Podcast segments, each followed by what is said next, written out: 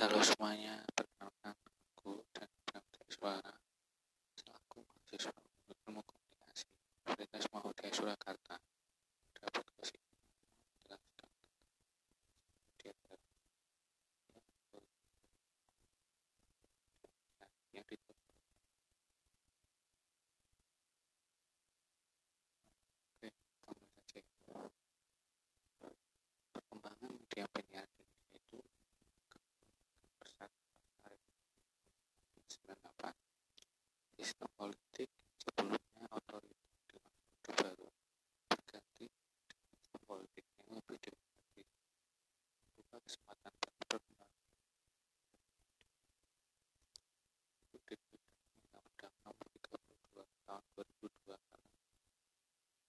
dilihat sebagai kebijakan dan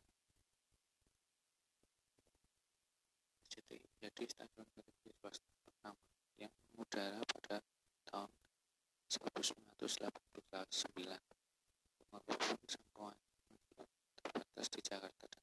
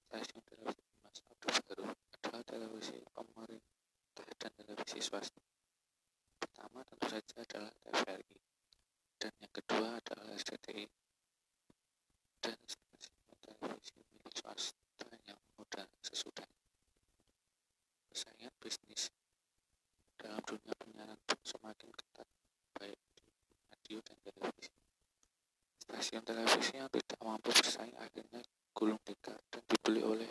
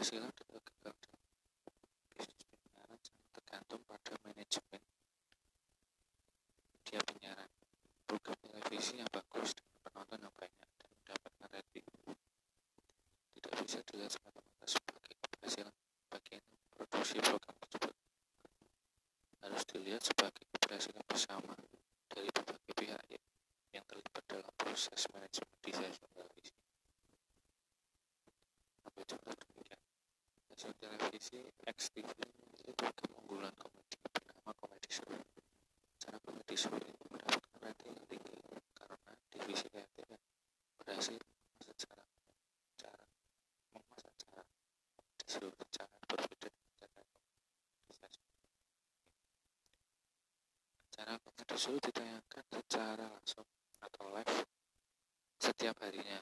Walaupun tayang setiap hari, komedi yang ditampilkan selalu menarik karena tim kreatif yang bisa merancang program tersebut dengan baik. Tim produksi juga berhasil mengemasnya dengan kualitas yang baik. Suatu hari,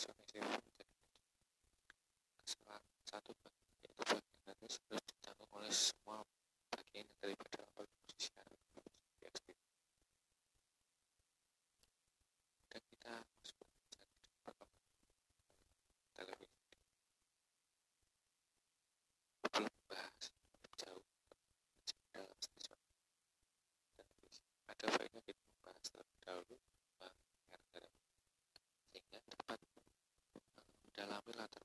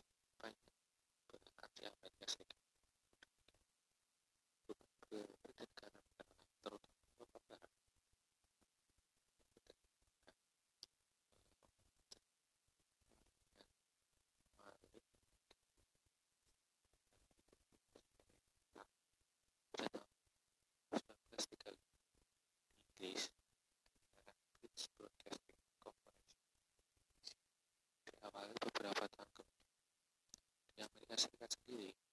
Ya, Peliharaan komputer dari stasiun televisi pada tahun ketika berisi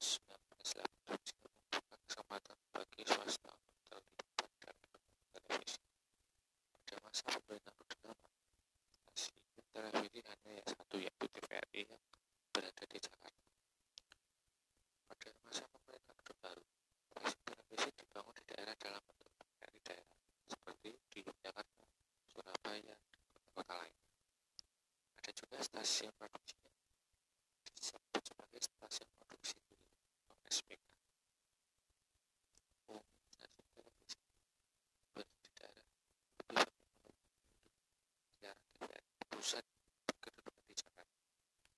Ada program acara yang dibuat oleh Bendari. Daerah jumlahnya juga tidak terbilang terlalu banyak. Mika di TVRI mulai muncul 1 Maret 1963 dengan ketentuan tidak boleh lebih dari 15 dari keseluruhan jam siaran. Siaran TVRI yang awalnya hitam putih berkembang menjadi perkembangan teknologi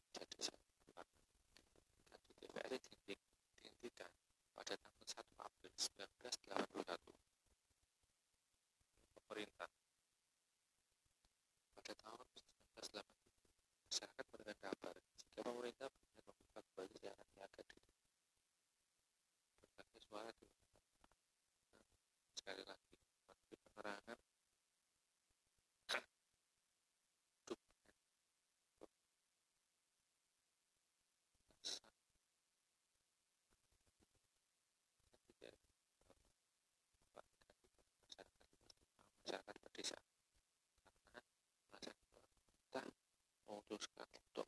siaran iklan di TVRI. Iklan di TVRI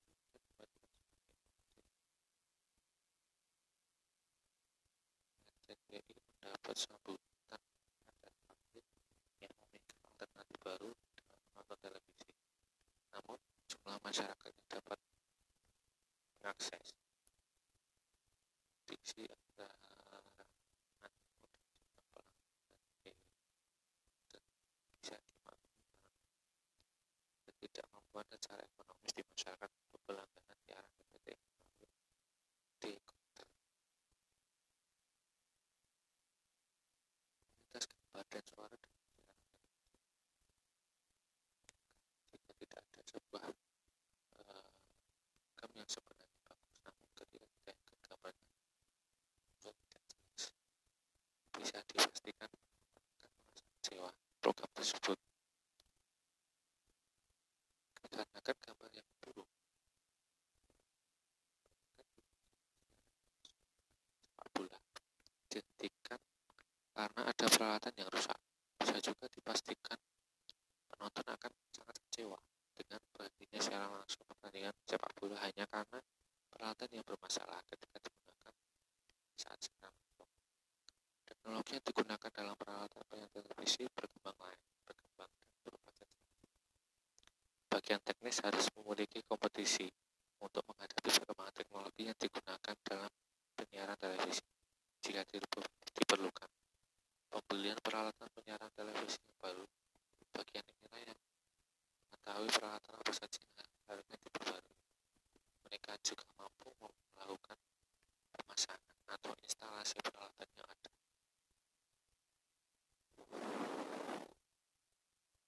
Oke, segitu saja podcast dari aku ya.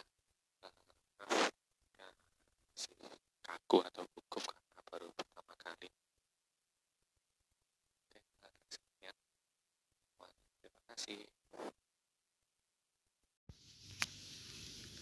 Halo semuanya, perkenalkan nama aku Dana Pramudia Iswara, mahasiswa Ilmu Komunikasi Universitas Muhammadiyah Surakarta. Pada podcast ini, aku mau menjelaskan tentang manajemen media televisi yang aku review dari buku manajemen media massa yang ditulis oleh Fajar Junedi. Uh, Oke, okay. kita mulai saja ya. Perkembangan media penyiaran di Indonesia mengalami lonjakan pesat pasca reformasi tahun 1998. Sistem politik yang sebelumnya otoriter di masa Orde Baru berganti dengan sistem politik yang lebih demokratis membuka kesempatan bagi perkembangannya perkembangan media penyiaran di Indonesia. E, itu ditulis di Undang-Undang Nomor 32 Tahun 2002 tentang penyiaran. Bisa dilihat sebagai tonggak perubahan kebijakan di langit penyiaran Indonesia. RCTI menjadi stasiun televisi swasta pertama yang mengudara pada tahun 1989. Walaupun jangkauannya masih terbatas di Jakarta dan sekitarnya. Mengudaranya RCTI memberi perubahan besar bagi dunia penyiaran di Indonesia. Penonton di Indonesia tidak lagi hanya mendapat satu suguhan televisi, yaitu TVRI. Namun, sejak mengudaranya RCTI, penonton televisi memiliki pilihan untuk memilih program acara yang diminatinya. Keberhasilan RCTI kemudian diikuti oleh SCTV, ANTV, Indosiar, TV, TP, TPI, dan berbagai stasiun televisi lain. Dikotomi stasiun televisi di masa Orde Baru adalah pemerintah dan televisi swasta. Yang pertama tentu saja adalah TVRI, dan yang kedua adalah RCTI, dan stasiun televisi milik swasta yang mengudara sesudahnya. Persaingan bisnis dalam dunia penyiaran pun semakin ketat, baik di radio dan televisi. Stasiun televisi yang tidak mampu bersaing akhirnya gulung tikar dan dibeli oleh pemodal lain. Kasus contohnya LaTV, sebagaimana yang disebutkan dalam bagian sebelumnya, adalah salah satu nyata, salah satu contoh nyata dari kegagalan bisnis dalam media penyiaran yang memerlukan modal besar. Keberhasilan dan kegagalan dalam bisnis penyiaran sangat tergantung pada manajemen dalam media penyiaran program televisi yang bagus dengan penonton yang banyak dan mendapat rating tinggi tidak bisa dilihat semata-mata sebagai keberhasilan bagian yang memproduksi program tersebut namun harus dilihat sebagai keberhasilan bersama dari berbagai pihak yang terlibat dalam proses manajemen di stasiun televisi. Ambil contoh demikian, satu satu tele, stasiun televisi XTV memiliki program unggulan komedi bernama Komedi Seru. Acara Komedi Seru ini mendapatkan rating yang tinggi karena divisi kreatif yang berhasil mengemas acara komedi seru secara berbeda dengan acara-acara komedi lain di stasiun televisi yang di stasiun televisi yang lainnya. Acara komedi seru ditayangkan secara live atau langsung setiap harinya. Walaupun tayang setiap hari, komedi yang ditampilkan selalu menarik. Karena tim kreatif yang bisa merancang program tersebut dengan baik. Tim produksi juga berhasil mengemaskan mengemasnya dengan kualitas yang prima. Suatu hari di stasiun televisi XTV mengalami gangguan teknis dan tim teknis tidak berhasil mengatasi gangguan tersebut sampai dengan jam tayang acara komedi seru itu dimulai. Akibatnya, program komedi seru yang harus seharusnya tayang pada jam tersebut menjadi tidak tayang. Penonton menjadi kecewa. Melalui media melalui media sosial, komplain secara bertubi-tubi diarahkan pada stasiun televisi XTV. Nama baik stasiun XTV pun menjadi hancur. Kesalahan satu bagian, yaitu bagian teknis, harus ditanggung oleh semua bagian yang terlibat dalam produksi siaran komedi seru di XTV. Uh, eh, kemudian kita, kemudian aku akan membahas tentang sejarah dan perkembangan uh, televisi ya. Sebelum membahas baik lebih jauh tentang manajemen stas dalam stasiun televisi, ada baiknya kita membahas terlebih dahulu perkembangan penyiaran televisi sehingga dapat mengalami latar belakang terbentuknya manajemen media di stasiun televisi. Sejarah perkembangan televisi menjadi latar dari terbentuknya programming dalam penyiaran televisi.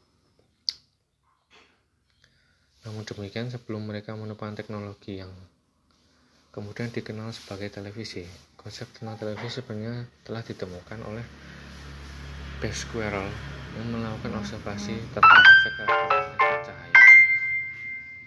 Observasi teknologi televisi sampai saat ini perkembangannya perkembangan teknologi televisi memang banyak berakar di Amerika Serikat. Namun demikian bukan berarti di negara-negara lain, terutama Eropa Barat, teknologi pertelevisian tidak dikembangkan. Pemerintah Jerman mengawali penyiaran layanan siaran televisi non-eksperimental pada tahun 1935. Di Inggris, siaran British Broadcasting Corporation atau BBC diawali beberapa tahun kemudian. Di Amerika Serikat sendiri, siaran komersial dari stasiun televisi dimulai pada tahun 1941 ketika WC, WCBW atau yang kemudian berganti nama menjadi WCBS TV dan WNB TV yang selanjutnya berubah menjadi WNBC TV mengawali siaran di New York. Pendirian TVRI pada awalnya digunakan untuk tujuan mengakses penyelenggaraan Asia Games 4 yang dilangsungkan di Jakarta pada tahun 1962. Perkembangan stasiun televisi di Indonesia pada dekade-dekade selanjutnya juga berjalan dengan stagnan karena stasiun televisi yang hanya diposisikan sebagai perangkat negara Ketiadaan kesempatan bagi swasta untuk mendirikan stasiun televisi menjadi penyiaran televisi tidak berperan sebagai entitas bisnis. Sampai kemudian keluar SK Menteri Penerangan uh, 190A Cap Menpen tahun 1987 yang membuka kesempatan bagi swasta untuk terlibat dalam penyiaran televisi. Pada masa pemerintahan Orde Lama, stasiun televisi hanya satu, yaitu TVRI yang berada di Jakarta. Pada masa pemerintahan Orde Baru, stasiun televisi dibangun di daerah dalam bentuk TVRI daerah seperti di Yogyakarta, Surabaya, dan kota-kota lain. Ada juga stasiun produksi yang disebut sebagai stasiun produksi keliling atau SPK. Umumnya, stasiun televisi yang berada di daerah ini lebih banyak melakukan relay relay siaran TVRI pusat yang berkedudukan di Jakarta. Jika ada program acara yang dibuat oleh TVRI, daerah jumlahnya juga tidak terbilang banyak. Ikan di TVRI mulai muncul 1 Maret 1963 dengan ketentuan tidak boleh lebih dari 15% dari keseluruhan jam siaran. Siaran TVRI yang awalnya hitam putih berkembang mengikuti perkembangan teknologi menjadi siaran yang berwarna. di TVRI dihentikan pada tanggal 1 April 1981 oleh pemerintah. Pada tahun 1987, masyarakat mendengar kabar jika pemerintah berniat membuka kembali siaran niaga di TVRI. Berbagai suara dilontarkan para ahli, namun sekali lagi Menteri Penerangan iklan di televisi. Alasan di TVRI membawa dampak negatif bagi masyarakat luas terutama masyarakat pedesaan. Karena alasan itulah pemerintah memutuskan untuk menghapus siaran iklan di TVRI. RCTI mendapat sambutan hangat dari publik yang menginginkan alternatif baru dalam menonton televisi. Namun jumlah masyarakat yang dapat mengakses diksi antara animo dan jumlah pelanggan di kota ini bisa dimaklumi karena ketidakmampuan secara ekonomis dari masyarakatnya untuk berlangganan siaran RCTI melalui decoder. Satu tahun setelah mengudara, RCTI melepaskan perangkat decoder tepat pada tanggal 24 Agustus 1990. Masyarakat dapat mengakses siaran RCTI tanpa harus menggunakan perangkat decoder setelah RCTI mendapat izin mengubah status menjadi siaran saluran umum atau SSU dengan jangkauan Jakarta Raya saja keberhasilan RCTI dengan segera diikuti dengan pemberian izin pada Surya Citra Televisi atau SCTV, sebuah stasiun televisi yang menyelenggara siaran saluran umum untuk wilayah Surabaya dan sekitarnya. Kelahiran kedua media televisi ini, SCTI dan SCTV, menjadi babak baru dalam dunia pertelevisian di Indonesia.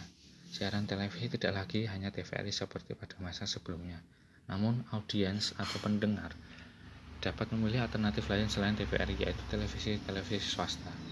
Walaupun demikian, kontrol dari kontrol ketat Departemen Penerangan pada media televisi telah menjadikan media televisi di Indonesia pada era Orde Baru tidak bisa bersuara kritis. Alih-alih kesempatan bersuara kritis, berita yang dianggap berbahaya bagi stabilan dan pembangunan dilarang di masa Orde Baru televisi swasta era Orde Baru akhirnya lebih banyak berkembang pada sisi manajemen perusahaan bukan manajemen pemberitaan. Kualitas gambar dan suara dalam siaran televisi menjadi hal yang sangat penting ya. E, bayangkan aja jika ada sebuah program yang sebenarnya bagus namun gambarnya itu hitam putih. Nah, itu kan jadi tidak menarik. E, Teknologi yang digunakan dalam peralatan penyiaran televisi berkembang dan berubah secara cepat. Bagian teknis harus memiliki kompetisi untuk menghadapi perkembangan teknologi yang digunakan dalam penyiaran televisi. Selanjutnya ada bagian uh, program siaran. Bagian ini mengemban tugas untuk menyuguhkan program acara bagi halayak. Dalam melakukan programming, bagian program siaran harus mempertimbangkan jenis acara, waktu tayang, serta perilaku penonton kalian.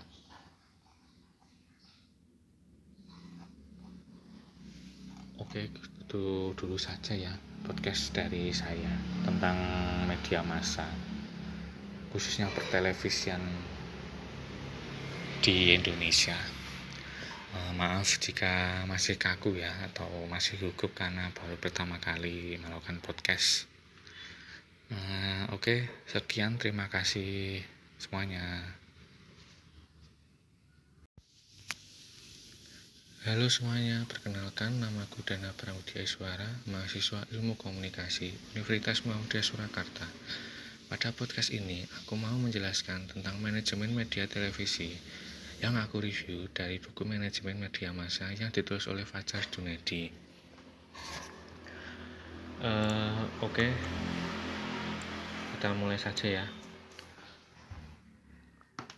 Perkembangan media penyiaran di Indonesia mengalami lonjakan pesat pasca reformasi tahun 1998. Sistem politik yang sebelumnya otoriter di masa Orde Baru berganti dengan sistem politik yang lebih demokratis membuka kesempatan bagi perkembangannya perkembangan media penyiaran di Indonesia. E, itu ditulis di Undang-Undang Nomor 32 Tahun 2002 tentang penyiaran. Bisa dilihat sebagai tonggak perubahan kebijakan di langit penyiaran Indonesia. RCTI menjadi stasiun televisi swasta pertama yang mengudara pada tahun 1989. Walaupun jangkauannya masih terbatas di Jakarta dan sekitarnya. Mengudaranya RCTI memberi perubahan besar bagi dunia penyiaran di Indonesia. Penonton di Indonesia tidak lagi hanya mendapat satu suguhan televisi, yaitu TVRI. Namun, sejak mengudaranya RCTI, penonton televisi memiliki pilihan untuk memilih program acara yang diminatinya. Keberhasilan RCTI kemudian diikuti oleh SCTV, ANTV, Indosiar, TV, TP, TPI, dan berbagai stasiun televisi lain. Dikotomi stasiun televisi di masa Orde Baru adalah pemerintah dan televisi swasta. Yang pertama tentu saja adalah TVRI, dan yang kedua adalah RCTI. Dan stasiun televisi milik swasta yang mengudara sesudahnya. Persaingan bisnis dalam dunia penyiaran pun semakin ketat, baik di radio dan televisi. Stasiun televisi yang tidak mampu bersaing akhirnya gulung tikar dan dibeli oleh pemodal lain. Kasus contohnya LaTV, sebagaimana yang disebutkan dalam bagian sebelumnya, adalah salah satu nyata salah satu contoh nyata dari kegagalan bisnis dalam media penyiaran yang memerlukan modal besar. Keberhasilan dan kegagalan dalam bisnis penyiaran sangat tergantung pada manajemen dalam media penyiaran, program televisi yang bagus dengan penonton yang banyak dan mendapat rating tinggi tidak bisa dilihat semata-mata sebagai keberhasilan bagian yang memproduksi program tersebut, namun harus dilihat sebagai keberhasilan bersama dari berbagai pihak yang terlibat dalam proses manajemen di stasiun televisi. Ambil contoh demikian, satu, satu tele, stasiun televisi XTV memiliki program unggulan komedi bernama Komedi Seru. Acara komedi seru ini mendapatkan rating yang tinggi karena divisi kreatif yang berhasil mengemas acara komedi seru secara berbeda dengan acara-acara komedi lain di stasiun televisi yang di stasiun televisi yang lainnya. Acara komedi seru ditayangkan secara live atau langsung setiap harinya. Walaupun tayang setiap hari, komedi yang ditampilkan selalu menarik. Karena tim kreatif yang bisa merancang program tersebut dengan baik. Tim produksi juga berhasil mengemaskan mengemasnya dengan kualitas yang prima. Suatu hari di stasiun televisi XTV mengalami gangguan teknis dan tim teknis tidak berhasil mengatasi gangguan tersebut sampai dengan jam tayang acara komedi seru itu dimulai. Akibatnya, program komedi seru yang harus seharusnya tayang pada jam tersebut menjadi tidak tayang. Penonton menjadi kecewa. Melalui media melalui media sosial, komplain secara bertubi-tubi diarahkan pada stasiun televisi XTV. Nama baik stasiun XTV pun menjadi hancur. Kesalahan satu bagian, yaitu bagian teknis, harus ditanggung oleh semua bagian yang terlibat dalam proses siaran komedi seru di XTV. Eh, kemudian kita, kemudian aku akan membahas tentang sejarah dan perkembangan uh, televisi ya. Sebelum membahas baik lebih jauh tentang manajemen stas dalam stasiun televisi, ada baiknya kita membahas terlebih dahulu perkembangan penyiaran televisi sehingga dapat mengalami latar belakang terbentuknya manajemen media di stasiun televisi. Sejarah perkembangan televisi menjadi latar dari terbentuknya programming dalam penyiaran televisi.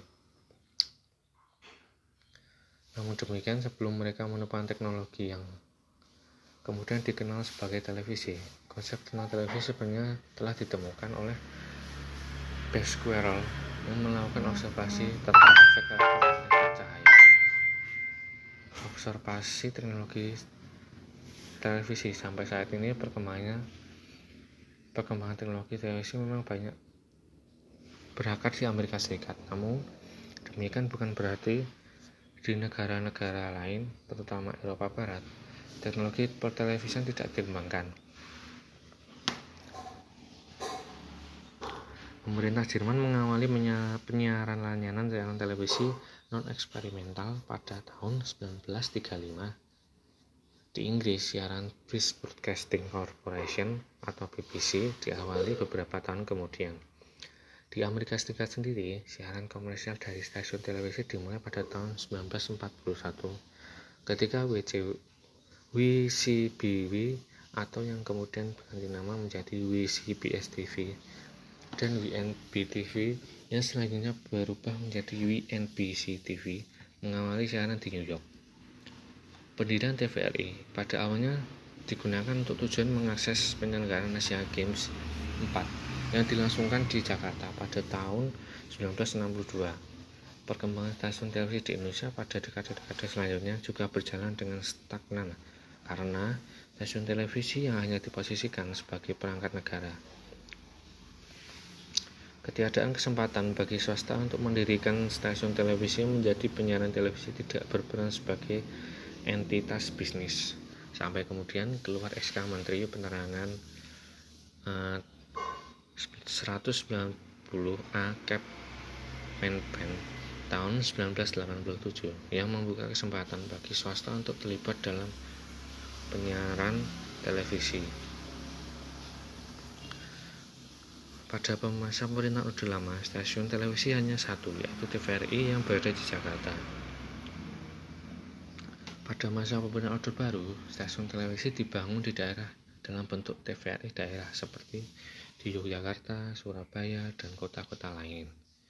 Ada juga stasiun produksi yang disebut sebagai stasiun produksi keliling atau SPK. Umumnya, stasiun televisi yang berada di daerah ini lebih banyak melakukan relay, relay siaran TVRI pusat yang berkedudukan di Jakarta. Jika ada program acara yang dibuat oleh TVRI daerah, jumlahnya juga tidak terbilang banyak. Ikan di TVRI mulai muncul 1 Maret 1963 dengan ketentuan tidak boleh lebih dari 15% dari keseluruhan jam siaran. Siaran TVRI yang awalnya hitam putih berkembang mengikuti perkembangan teknologi menjadi siaran yang berwarna.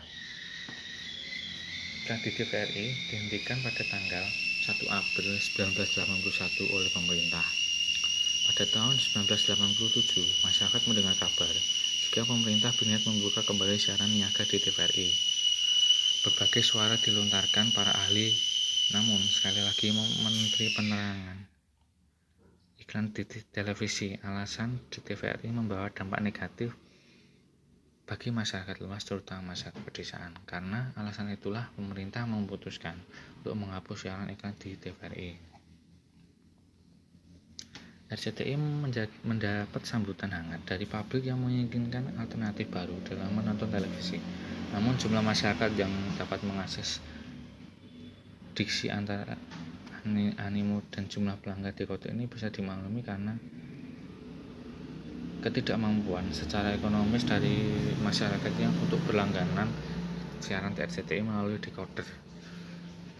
Satu tahun setelah mengudara, RCTI melepaskan perangkat decoder tepat pada tanggal 24 Agustus 1990.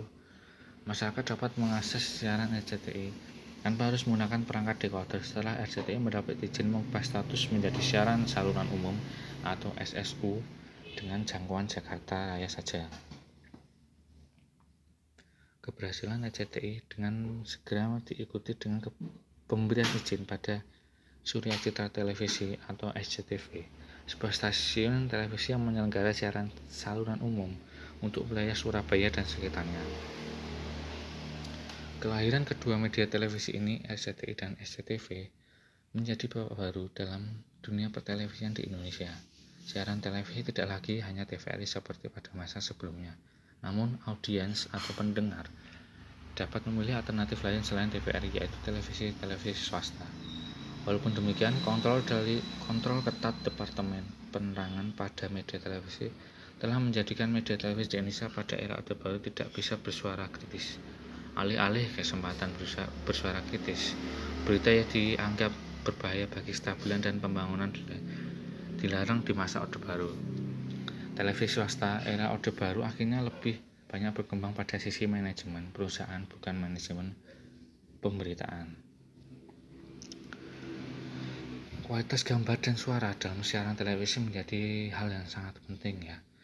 E, bayangkan aja jika ada sebuah program yang sebenarnya bagus namun gambarnya itu hitam putih. Nah itu kan jadi tidak menarik. Eh, teknologi yang digunakan dalam peralatan penyiaran televisi berkembang dan berubah secara cepat. Bagian teknis harus memiliki kompetisi untuk menghadapi perkembangan teknologi yang digunakan dalam penyiaran televisi selanjutnya ada bagian uh, program siaran. Bagian ini mengemban tugas untuk menyuguhkan program acara bagi halayak. Dalam melakukan programming, bagian program siaran harus mempertimbangkan jenis acara, waktu tayang, serta perilaku penonton halayak.